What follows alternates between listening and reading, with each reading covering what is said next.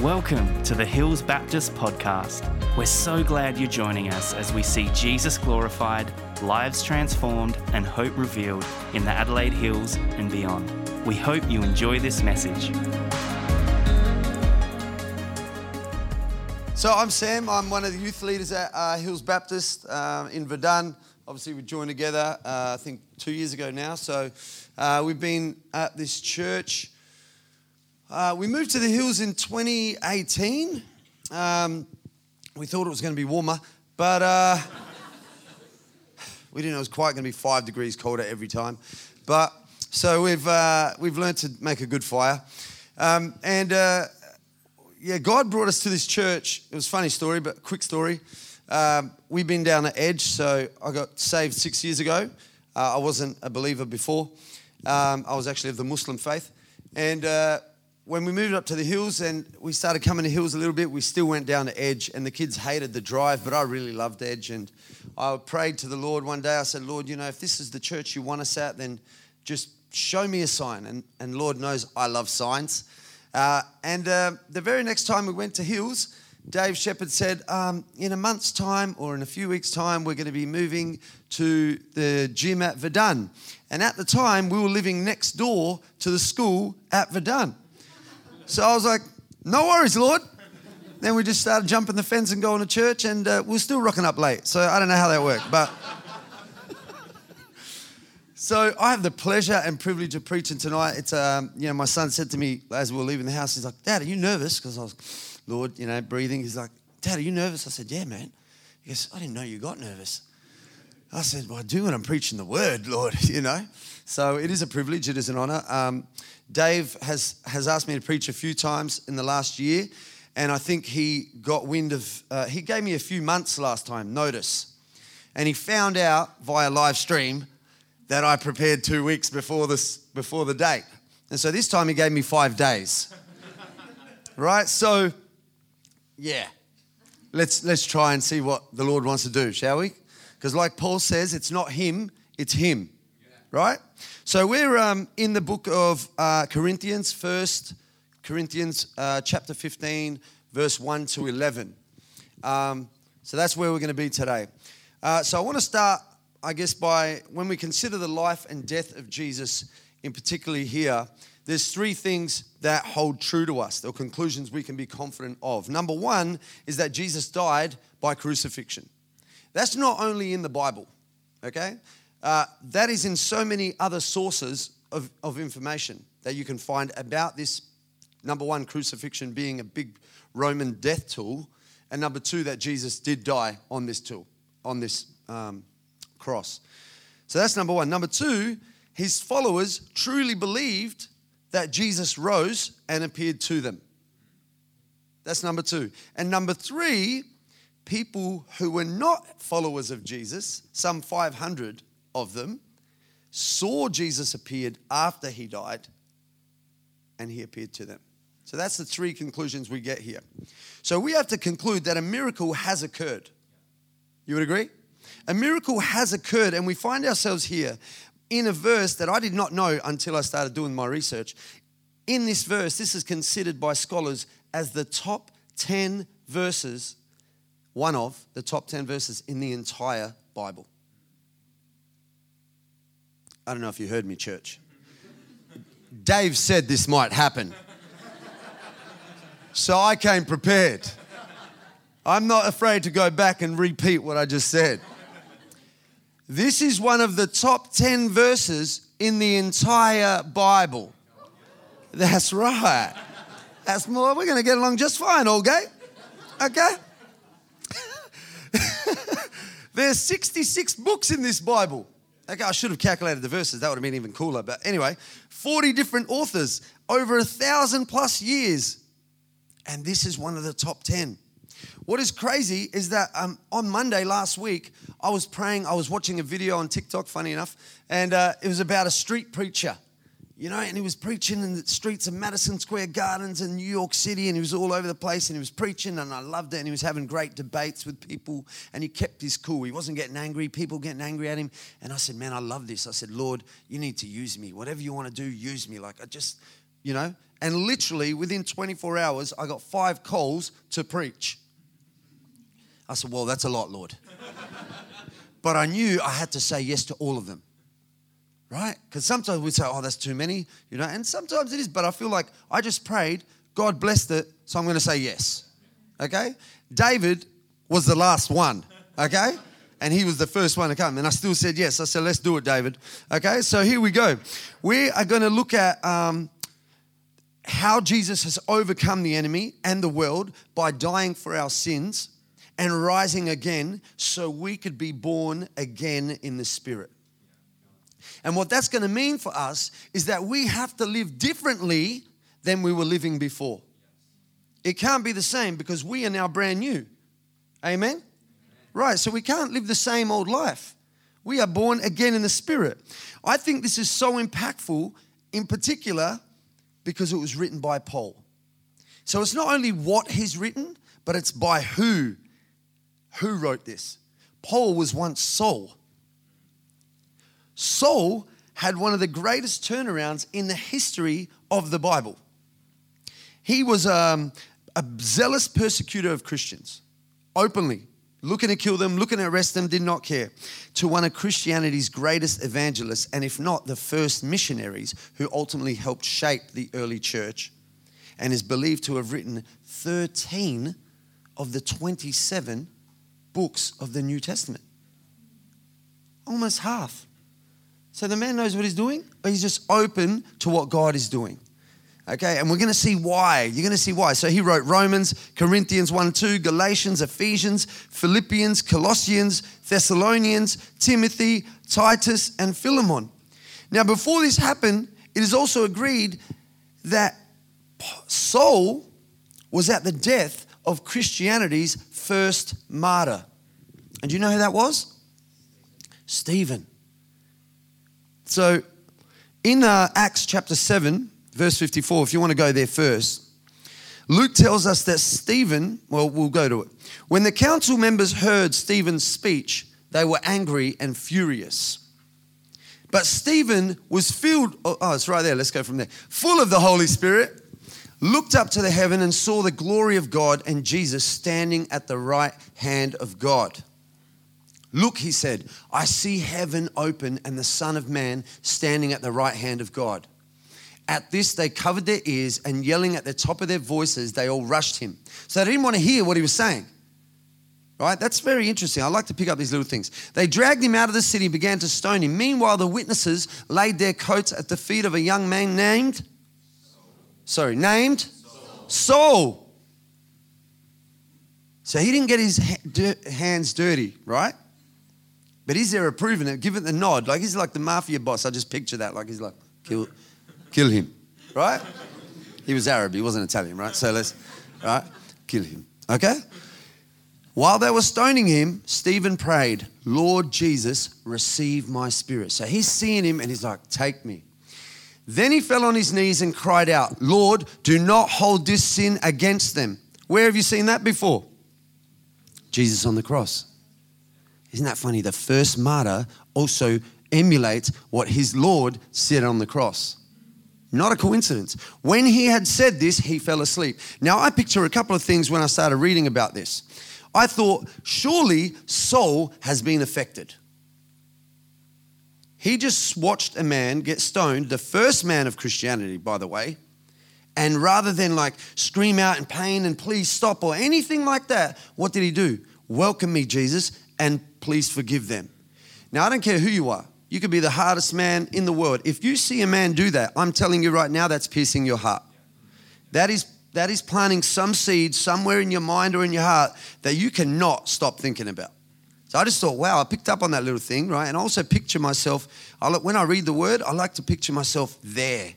Like I like to put myself, oh, I wonder what he'd been thinking. Wow. So no matter what happened then after, he had to keep thinking about Stephen. And I just thought, wow, that's so interesting. And that was only the beginning. But this blew my mind to think that he was at the death of the first martyr, and now he's here telling us what we're about to read in, in this letter, right? Um, where we are going to see now is that he is telling us and the church of Corinth is that the glory of the Christian faith is it never views life as ending with death, but it always looks beyond the sun setting towards the sun rising. And so here's my only little one liner for this sermon. And I love one liners. I was telling Nick before, God just gave me one. He said, It's not about the one liners, but I'll give you one, Sam. So today, for those note takers, this sermon is called The Sun Sets and Rises Again. Oh, yeah. That's right, people. Okay. So we always look beyond the sun setting towards the sun rising. And I just think it's great. For those of you who don't know me, six years ago, I was a no pork Muslim, which meant I drank, I ate, I smoked, I partied, I carried on, but I didn't eat pork. And that kept me Muslim. Okay? I tried on and off for years and years from my early or late mid teens up until well, six years ago to be a good Muslim through my own works. Okay? It failed time and time again. I was not a follower of Jesus, but we Muslims, they loved Jesus, but they just didn't think of him as the Son of God and definitely not God incarnate. He was a great prophet. Okay? So, through the highs and lows, uh, I met my wife, um, and we basically were together 14 years at that time. She came with through me with the highs and lows, and she was a believer. So she stayed with me that whole time as a believer, um, and and she prophesied some things over my life that I would be a Christian youth leader. And now on a Friday night, that is what I do. Which at the time she said it, I never believed. I was like, oh, yeah, sure. Because I, I was sort of like Ned Flanders, right? Like, and I'm like, I'm not Ned Flanders, bro, right? But that's what she said. She said, I just picture you like a Christian youth leader. I was like, yeah, okay. Now, we had three kids, three beautiful kids, and I just thought that it would stop, but it didn't. And one day she brought to Jesus what we hadn't brought to Jesus before because we were trying through man to stop this other stuff. Psychologists drug rehab counselors etc and they're all great people. We got some great tools. But this time she brought it to jesus. And what i'm going to show you just like saul uh, we have some similarities.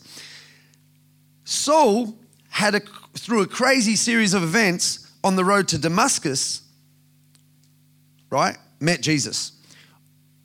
I found myself traveling on the road to Sydney where I met Jesus. He was on a carriage with his companions.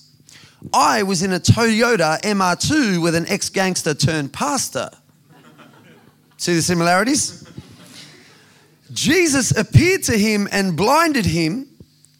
Jesus appeared to me in the Holy Spirit and made me cry uncontrollably. Then he appeared to me on a building, not like physically, but his name, Jesus, was on a building as I started praying and looked up, and there it was as we were driving in this car. So it was like this shocking thing that he just came out of nowhere. Like, I mean, I wasn't, you know, hunting Christians, but, you know, Saul was, right? Um, so he kept giving me all these signs. I, am a speaker in schools, and I was at a school uh, for kids of English as a second language, and majority of these kids were Muslims. They were from Afghanistan and Iraq, and a couple from Iran. They were pretty much all Muslims. So I was like, Salam alaikum, you know, blah, blah, blah. And when I finished, I packed up, and it was like a bigger room than this. And something drew me to the corner of the room, and I was like, what is that? Don't ask me why. But I just started walking towards the corner, and it was Jesus on a little card this big. I know was like, what? Why would I even go there? I couldn't even see what it was. He was calling me. And that's what he's doing here. Right? And Paul was going to tell them that he is calling them. They have seen him. Paul was blinded by Jesus. Why? So then he could go to a town to meet a man who Jesus had already approached and told him that Paul was coming. So when Paul came, the man already knew. Ananias said, I already knew. That's got to blow your mind, right? I already know you were coming, Paul. And Ananias had argument with Jesus about it anyway, going, I don't want to heal Paul or Saul, right? So I just, I just love how he just intertwines it all. Jesus took these addictions from me when I gave over my life to him.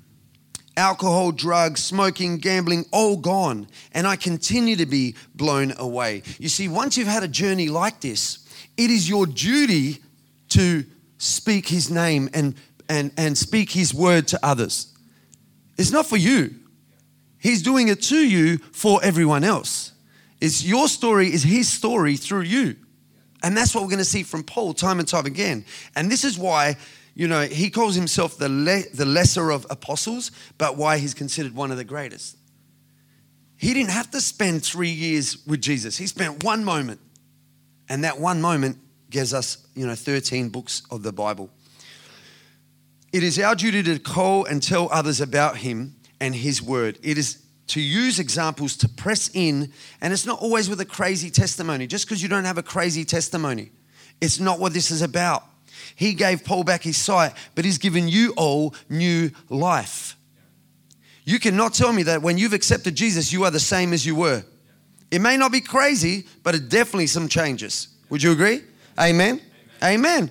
So we're going to pull back and we're going to see, and we're all going to testify that through Him and with Him, our lives are different. So let's start that scripture 1 verse 15 uh, through 1 to 11. Now, brothers and sisters, I want to remind you of the gospel I preached to you, which you received and on which you have taken your stand. By this gospel you are saved. I hold firmly to the word I preach to you. Otherwise, you would have believed in vain. For what I received, I passed on to you as of first importance that Christ died for our sins according to the scriptures. So take that note according to the scriptures. They didn't have these then. That he was buried and that he was raised on a third day according to the scriptures. He's, message, he's mentioned them twice, and that he appeared to Cephas. Does anyone know who Cephas is? Yeah, I didn't know that. I was like, oh, it's Peter. I was like, who's this Cephas character? Right? It's Peter. That's his Aramaic name, right? Peter, and then to the 12. After that, he appeared to more than five hundreds of the brothers and sisters at the same time, most of whom are still living, though some have fallen Yes, like some of you right now. Some have fallen asleep. This is key for us right now. He's not just speaking to Corinth, he is speaking to Australia and to the Western church. I'm telling you right now, this is a word for us tonight, church. Um, fallen asleep. And last of all, he appeared to me also as to one abnormally born. For I am the least of the apostles and do not deserve to be called an apostle because I persecuted the church of God. But by the grace of God, I am what I am, and his grace to me was not without effect. No, I worked harder than all of them. Yet not I, but the grace of God that was with me.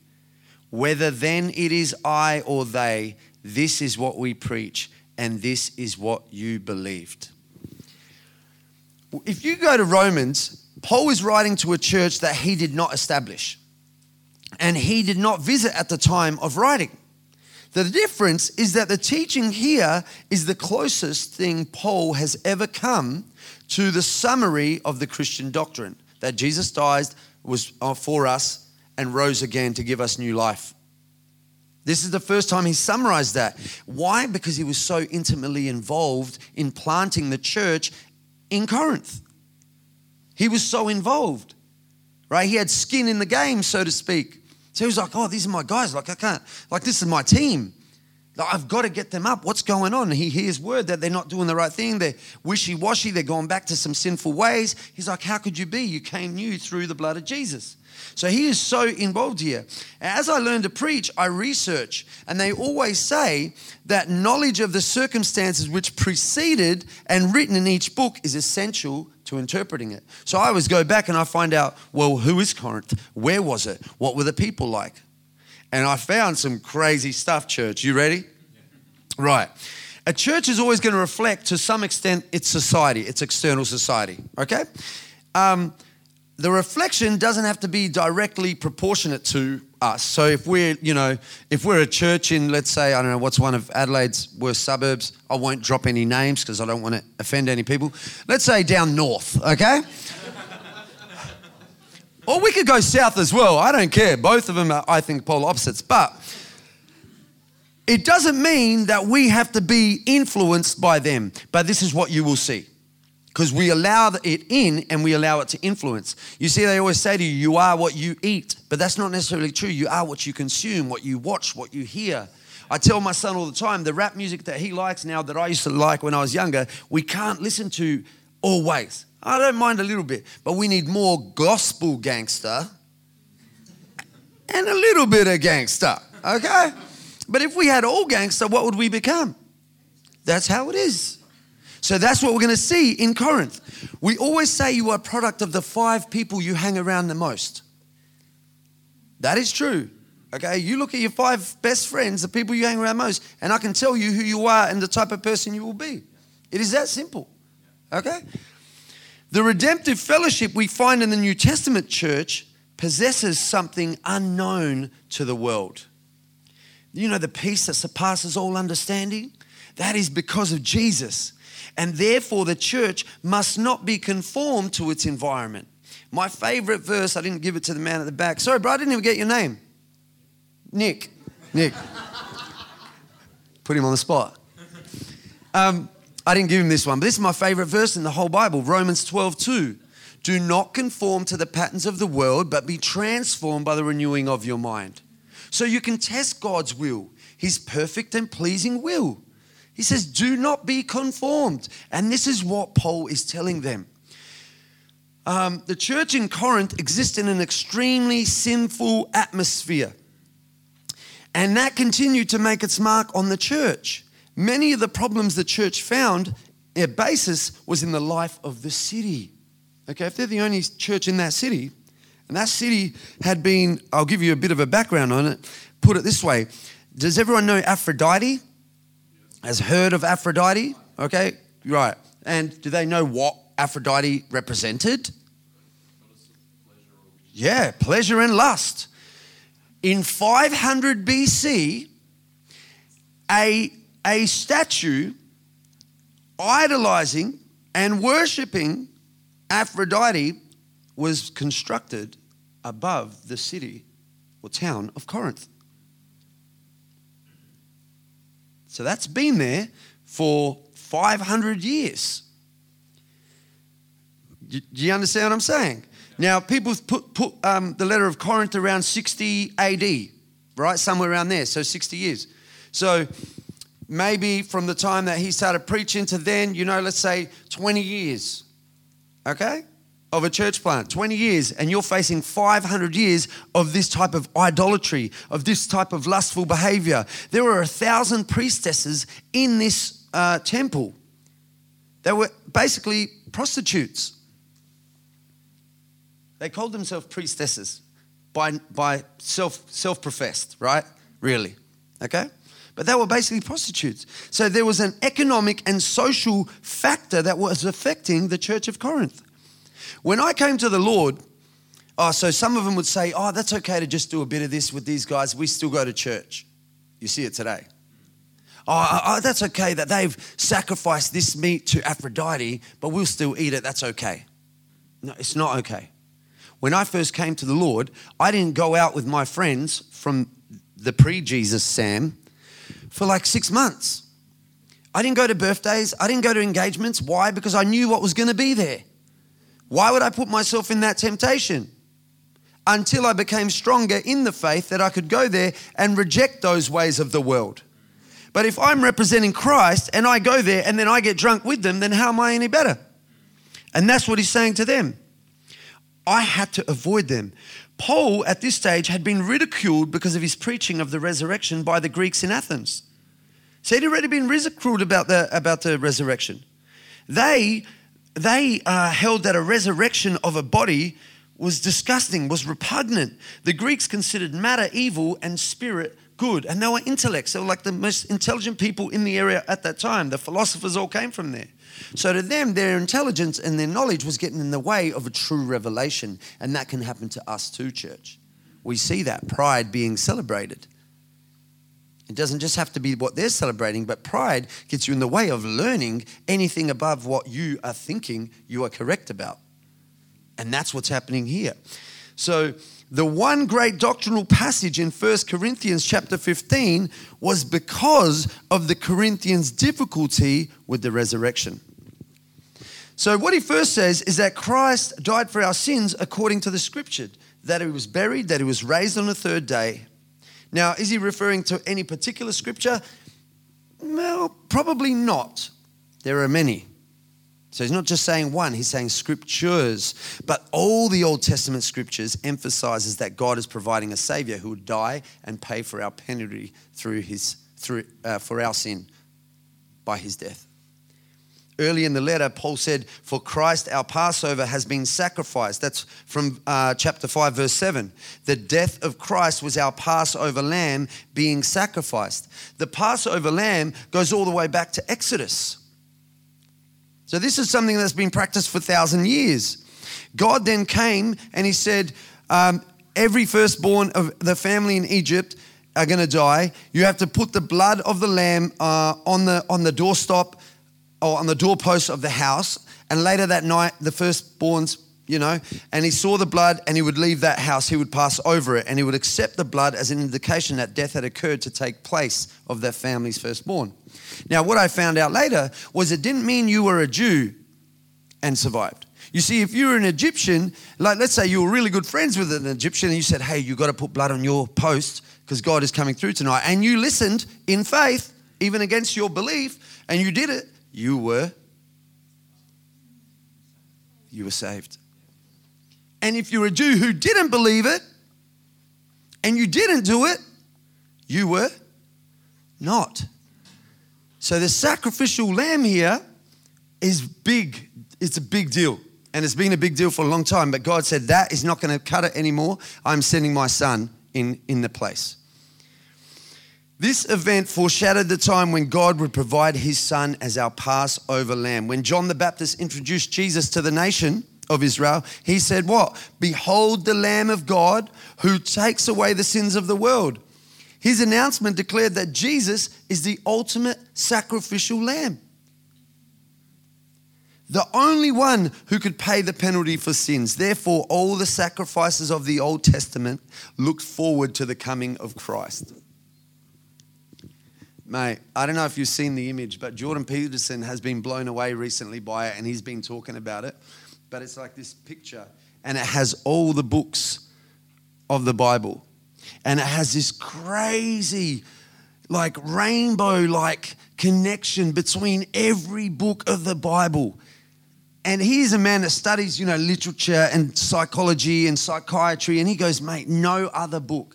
Like he's a believer that's not a believer right? He's, he's right there. Jesus is like, come on, Jordan, right?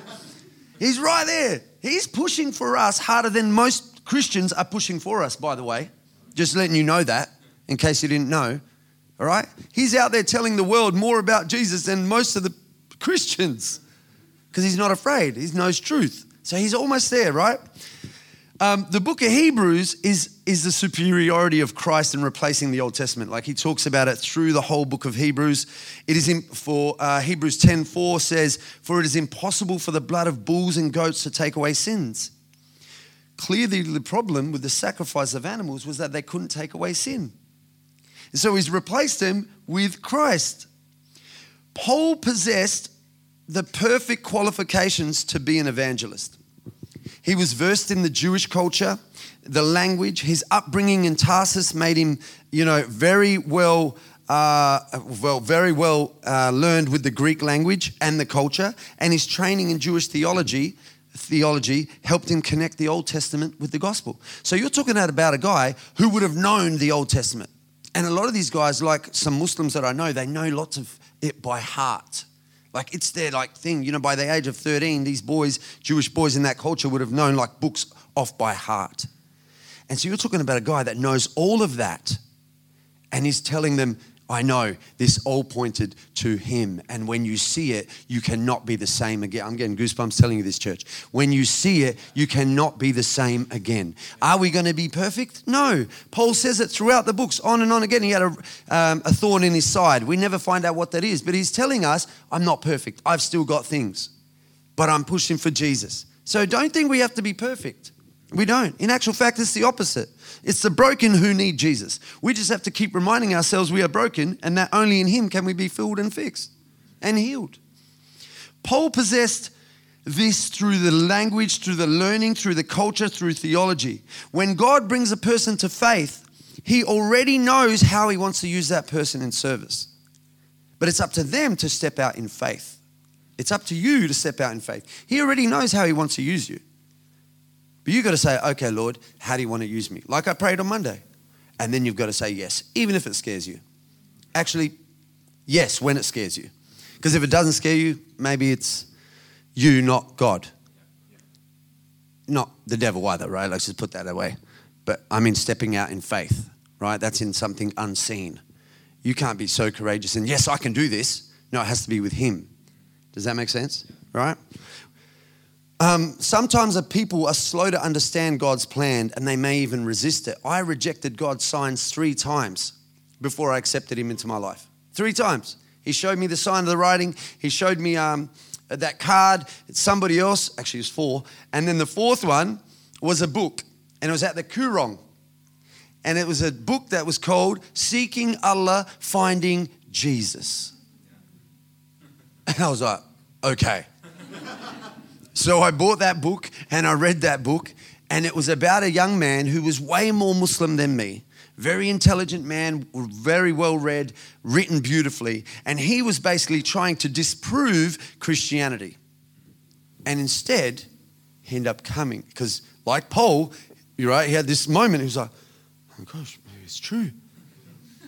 He can't disprove the crucifixion, he couldn't disprove the resurrection, and he couldn't disprove the Trinity of God. He said, This must be true. So he accepted Jesus in his life and became new. When I took this and I accepted Jesus in my life, he took it all from me. And now he uses me. I speak in schools, but now guess where I'm speaking? Where I never would have thought in a million years I'd be speaking at church. that still blows my mind. So that's why I get nervous. Because I'm like, who am I? I'm, not, I'm you know, but I'm just going to be his messenger. I'm just, I'm not here to create anything new. I'm just like, okay, here it is. Here's I just, I'm good at talking, but you got to do the rest, Lord. Right? You see, He wants to use your skills. He created you, He knows you better than you know you. Everybody has different skills. He can use all of it, He wastes nothing. All right? Now, no matter what anyone can say, when you have experiences with Lord, nobody can argue against it. A man with experience of God is never at the mercy of a man with an argument about him. And because I've had arguments, my brother, my father, they're still non believers. The Muslim family, they said, Oh, you've come to Jesus. Right? I've copped it a lot. Not like half of the world, right? This is nothing compared to that. But I'm like, mate, uh, what do you want me to say? And that's what Paul's saying to them. It's like, guys, what are you doing? He says, I was abnormally born. You know what that means? Born again. He says, I didn't spend time with you, with Jesus, like the others. The other apostles spent three years walking with him. They saw miracles of healing, and still, when he died, what did they do? They went back to fishing. And not even a day later, man. Like straight away. They're like, oh, well, guess that was, oh, we'll go back to what we know. Because that's what people do. And that's what we're seeing in Corinth. They go back to what they know. All right? Um, he says uh, he doesn't deserve this because he is never good enough, but the one who is in him and with him is. In that way, Paul is a prototype of the modern believer because none of us have seen him, but we've experienced him, right? We didn't walk with him, but now we're walking with him, right? Okay, and we've all come to him in a different way. You know, I could ask you a hundred, and a hundred people would not say the same way. Would you agree? Right. That's the personal God that we experience. That blows my mind.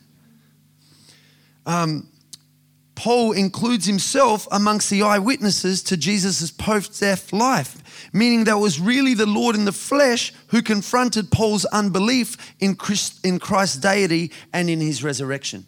He turned up and showed him, why are, you, why are you hunting me? Why are you hunting my people? He's like, What the heck? Now, Paul needed to be blinded because he was such a proud man in that faith. Everyone has in different ways what they need.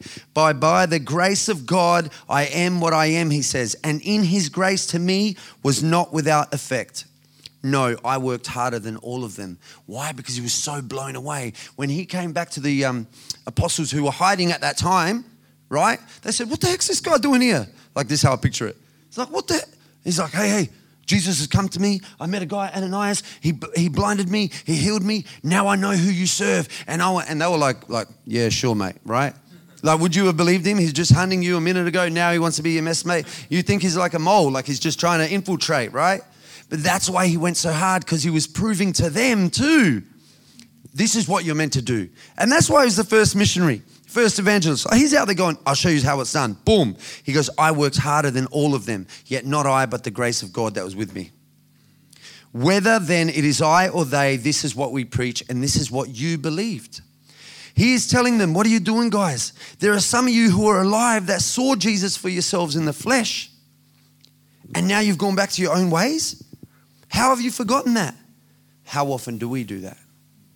How often do we get a prayer that's answered, and then a week later we need something else? Oh, Lord, are you there? You know, someone came up to me, he's been a Christian 50 years, and he said, Ah, oh, you know what, Sam?